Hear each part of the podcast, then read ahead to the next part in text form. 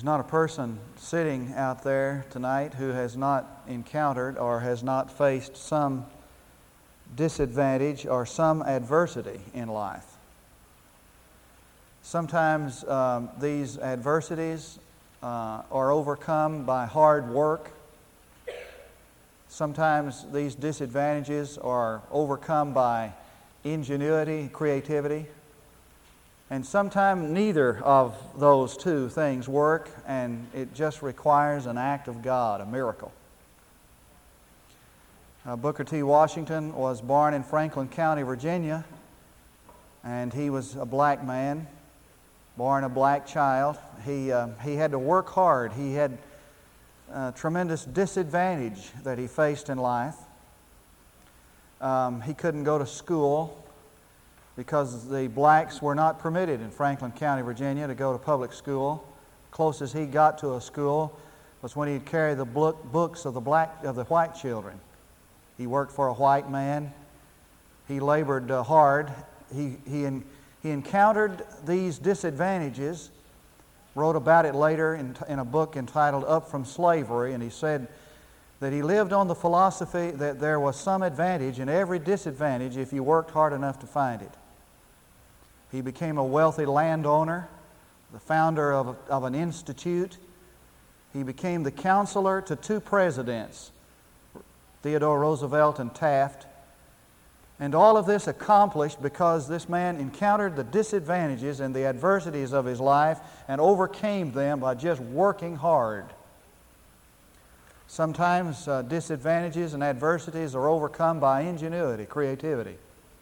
Dale Galloway has written a book called Dream New Dreams. He tells about a man who had a little convenience store in the city of Los Angeles. He sold a little bit of groceries and a little bit of novelties and some, some things like that, just a little, one of these little stop and go show, stores. Some wealthy developers in Los Angeles came in there and just leveled all the buildings around him, bought up all the buildings around him, and he wouldn't sell. And in the place of where these old buildings were, they built a humongous department store, discount house, where you could go in and buy everything this man sold in this little store. You could buy in this humongous department store, uh, discount house. His business was, of course, to nothing. He was just about ready to, to fold his tent and give up, and he had a little thought. He took all of his life savings and he bought a sign. He put everything he owned into this sign. It had three words on it. And he erected this big sign out in front of his little convenience store. This huge sign put all of his savings into. Three words main entrance here. Sometimes it just takes creativity and ingenuity to overcome the disadvantages and the adversities. The lame man in this third chapter of the book of Acts could not work hard because he was crippled for 40 years from his, from his birth. And he was beyond, it was beyond him to be creative and ingenious, but there was hope in God. And God intervened and accomplished in this man's life a miracle that overcame his adversity and his disadvantages. I want you to look with the, uh, in the worksheet at the setting. I want us to set, that, set this in its, uh, in its place. Now, Peter and John were going up to the temple at the ninth hour, the hour of prayer, and a certain man who had been lame from his mother's womb was being carried along, whom they used to set down every day at the gate of the temple, which is called Beautiful, in order to beg alms of those who were entering the temple. Um, there were three times that the Jews gathered for prayer early in the morning at sunrise, just before sunset, and in the middle of the afternoon, in the ninth hour. It was at this time that all of this happened. This lame man was sitting at the temple gate, at the temple beautiful. He had been carried there every day of his life to beg alms. He was placed there because that was a pretty good. Um, uh, place to make a little, to beg a little, because the Jews came to the, to the temple bringing an offering in their possession to give an offering to the Lord. And most of the time, a person who came to the temple was usually somewhat compassionate. somewhat religious, somewhat moved with pity when he saw someone in suffering and in need. So it's a pretty good place to pick up a dollar or two, a shekel or two. And so they placed him there every day at the temple, at the temple gate to beg. He'd never known a healthy day in his life. He had no ability to move. All he had to face was another day of begging alms. Nothing to look forward to, except just another day sitting at the temple gate asking somebody for help. We're used to that, I guess, and we may get more used to it. My uh, doorbell rang today right in the middle of the cowboy game. Now, look, I mean, don't they have any, isn't anything sacred? Is there anything sacred? You know, my, phone, my, my uh, doorbell rang in the middle of the cowboy game. A lady was standing there, destitute. She said, I've been to the police station and, and they told me to come to your house. You might help me. I'm on my way to Indiana. I'm hungry. I'd like to have some help. Nothing to look forward to except to be brought to the temple gate every day. No purpose in life. George Bernard Shaw said that every man is ill at ease until he finds his niche in life. This man had none. Nietzsche, the infidel, said, Whenever a man, as long as a man has a why for life, he can bear almost anyhow. If he has a reason to live, this man had none, just to sit there at the temple every day and beg. Notice the discussion, verses 3 through 6. Now, when the apostles came to the temple, they didn't know, probably didn't know that they'd find him there. When they arrived, they may have not seen him before. Probably. Uh, he had never seen them, didn't know them. Here they come. Now I want you to get the picture now. Here were these apostles who had been gifted with the gift of healing. God had given special gifts to the, to, to the apostles. The gift of healing was one of them, to authenticate the gospel and the apostles themselves. And so they had the power to heal just at the touch. They had the power to heal just at the word. They had been gifted with the gift of healing to authenticate the gospel. Because they were apostles, they had been granted the oracles of God, so that when these men spoke, they were speaking as though God were speaking Himself. And so here came these apostles to the temple with the gift of healing and with the oracles of God, the voice of God in their mouth. And when this man saw them, he asked for money. What a tragedy. Peter said, Look at us. Did you see that in the text? Peter, along with John, fixed his gaze upon him and said, Look at us. And he began to give them his attention, expecting to receive something from them. Look at us, they said. And, and you can imagine how the, the, the lame man's heart must have begun to beat a little faster. I'm fixing to get something here. These men have spoken to me, asked me to look at them, going to give me something. Look at us, he said. You see, when you look, when you look for, when you look to men for something, you look for that which is logical. When you look to men for something, you look for money or alms. You look for that which is logical and, uh, and apparent. When you look for, to God for something, you look for that which is illogical and unexplainable and miraculous. Oh, for a church that looks to God and not to men. Oh, oh, for people who understand that when you look to God, you look for something illogical and unexplainable, something that cannot be explained in human terms. Too much of what goes on in the church can be explained in terms of human abilities, human ingenuity, human work, not when you when you look to God.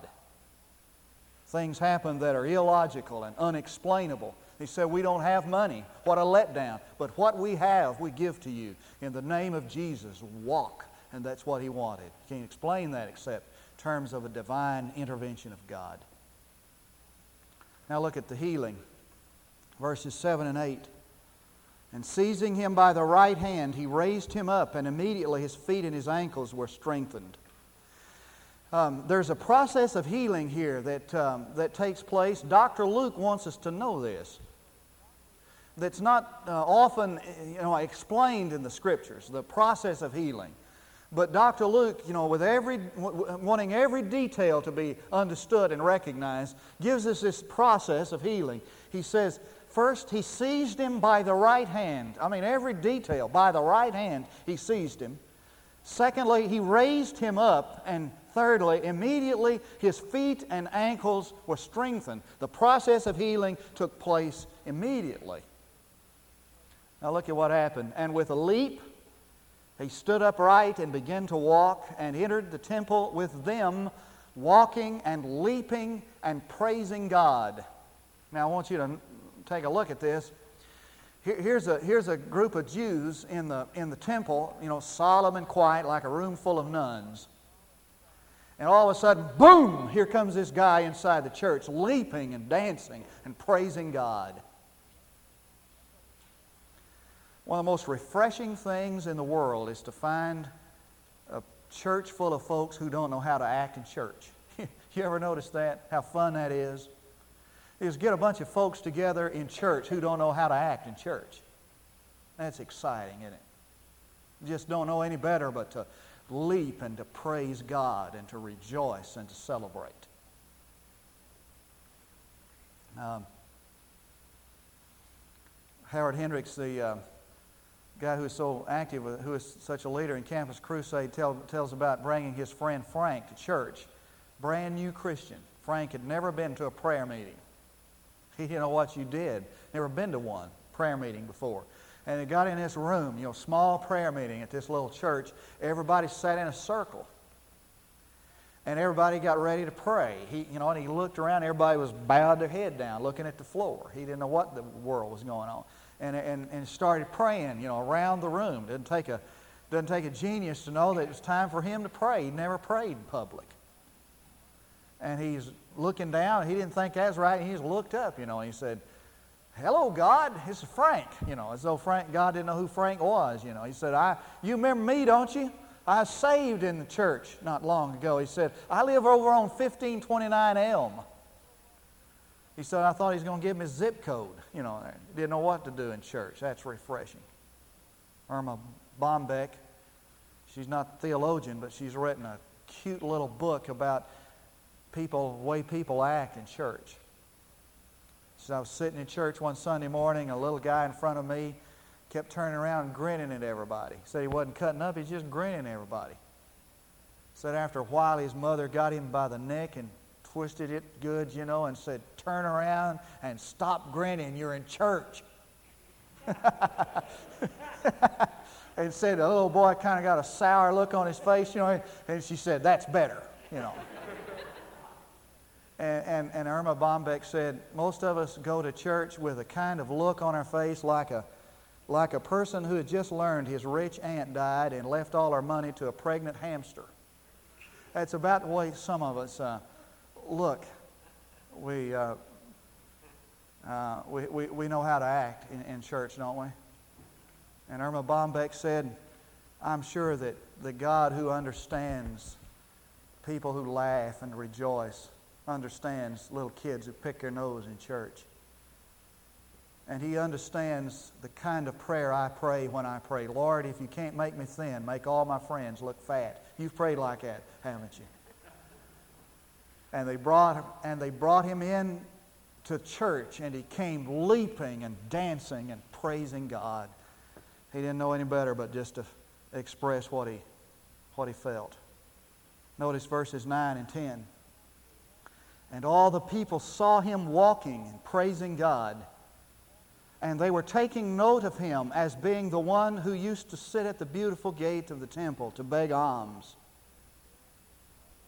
and they were filled with wonder and amazement at what had happened to him. And they were filled with wonder and amazement at what happened to him. Now, if you're following in your outline, look at the message of hope beginning at verse 11. The explanation, explanation, the power is from God and not from man. Verses 11 through 13. And, and, and while he was clinging to Peter and John, you know, when, when, when somebody does something uh, like that, when somebody has that kind of power, what, what do we want to do with them? We want to deify them. And so the man wanted to cling to him and was clinging to him. And all the people ran together to them at the so called portico of Solomon, full of amazement. They wanted to deify them. The flash bulbs were flashing, and the television cameras were grinding. Here were these men who had this supernatural power. Put them in the spotlight, deify them, glorify them. But when Peter saw this, saw what? Saw that the people were glorifying them, saw the people were deifying them. He replied to the people, Men of Israel, why do you marvel at this? Notice this. A person who has been really gifted of God, a person who has been really gifted of God, feels terribly uneasy when the people begin to deify or glorify him. He doesn't like that. A person who has been really gifted of God feels uneasy in the spotlight. I long to see the day. I long to see men. I'm impressed by men mightily used of God who don't know it. Notice what he said. Why do you marvel at this? Now, there's a reason to marvel when something, something supernatural happens in, in, in man's strength. But why do we marvel when something supernatural happens when it is of God? You know, sometimes taking yes for an answer is more difficult than taking no. Have you ever noticed how, don't you get surprised when God really does work? Sometimes, why, why are we so surprised? And so they prayed for Peter's release, and when he was released, they wouldn't believe it. Sometimes taking yes for an answer is harder than taking no. Why do you marvel at this? Or why do you gaze at us as if by our own power or piety we had made him walk listen, celebrities, whatever that celebrity, wherever that celebrity is practiced, listen, it is not by your power or piety that any great thing is accomplished, nor mine. The explanation is that the God of Abraham, Isaac, Jacob, the God of our fathers, has glorified his servant Jesus. I have a strong suspicion that that God can do a lot of things in the world if we're willing for Jesus to get the glory or the Father to get the glory for it. Declaration faith is through Christ and not self. Look at verses 13b and following. The one whom you delivered up and disowned in the presence of Pilate when he had decided to release him but you disowned the holy and righteous one and asked for a murderer, that's Barabbas, to be granted to you. But put to death the Prince of Life, that's Jesus, the one whom God raised from the dead, a fact to which we are witnesses, that is, that He raised Him from the dead.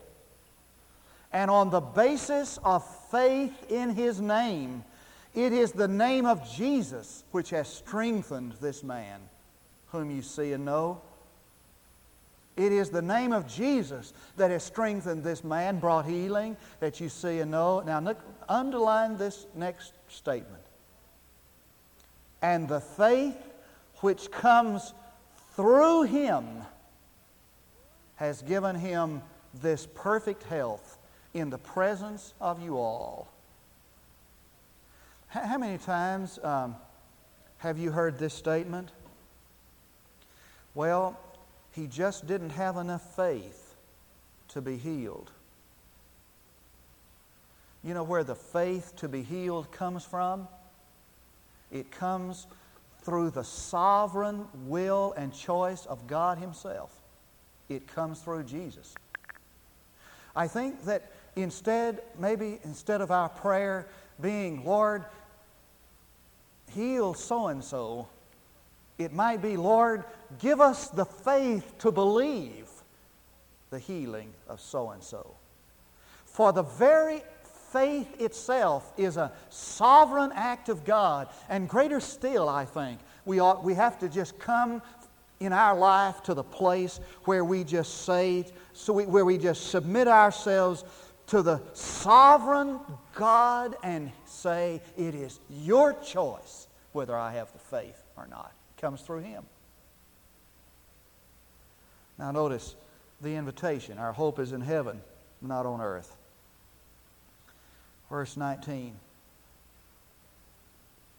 Repent, therefore, and return that your sins, by the way, they're three results of repentance and faith. Notice them. Repent, therefore, that your sins may be wiped away. That's the first result that comes in salvation. Your sins are wiped away. It's like taking a big cosmic eraser and erasing the chalkboard of your life. Your sins are wiped away. What a glorious thought. They're put away, they're cleansed, they're wiped away. Secondly, in order that times of refreshing may come from the presence of the Lord. Times of refreshing come. Your sins are blotted, wiped away. And times of refreshing may come that He may send Jesus Christ, the Christ, appointed for you. Third thing, He sends Jesus to come and live in your life. What a word! When a person finds the Lord, when salvation comes, his sins are wiped away. Refreshing of his life comes. Joy comes. The spring comes. And Jesus comes to live in his life. Now, follow me right on down there. The verses. Whom heaven must receive until the period of restoration of the thing, all the things about which God spoke by the mouth of his holy prophets in ancient times Moses said, The Lord God shall raise up from you, for you a prophet like me from your brethren, to whom to him you shall give heed in everything he says to you. And it shall be that every soul that does not heed that prophet shall be utterly destroyed from among the people. And likewise all the prophets who have spoken from Samuel, Samuel and his successors onward also announced these days it is you who are the sons of the prophets and of the covenant which God made with your father, saying to Abraham, And in your seed all the families of the earth shall be blessed. For you first, Christ, raised up his servant and sent him to bless you by turning every one of you from your wicked ways. Now, why this message? Who was overhearing this message? The healed man. He'd never heard the gospel of redemption before. He'd never heard the message of salvation before. Now, there's something that is more vital to a man than his physical healing. And that is the gospel message of redemption through Jesus Christ. I tell you, it's more vital to have your sins wiped away than to walk when you're lame. It's more vital to have the times of refreshing, to have the living Christ in your heart than it is to walk again a crippled. Now, let me look at the application with you. Two, two things in the application, then I'm through. We'll get out of here. One, health. Health is enjoying periods and times of refreshing. Health is enjoying periods and times of refreshing. And number two, living each day under the blessing of God is perfect health. Living each day under the blessing of God is health. There's nothing better in life than to live each day under the blessing of God. Join me in prayer and we'll be dismissed. I'm grateful you've come tonight to study God's Word. And I hope you're, if you're visiting with us that you have a wonderful visit in our, with your family in our town and you have a safe trip home or back where you're going. And I hope that this is a good week for each of you. Let's pray together.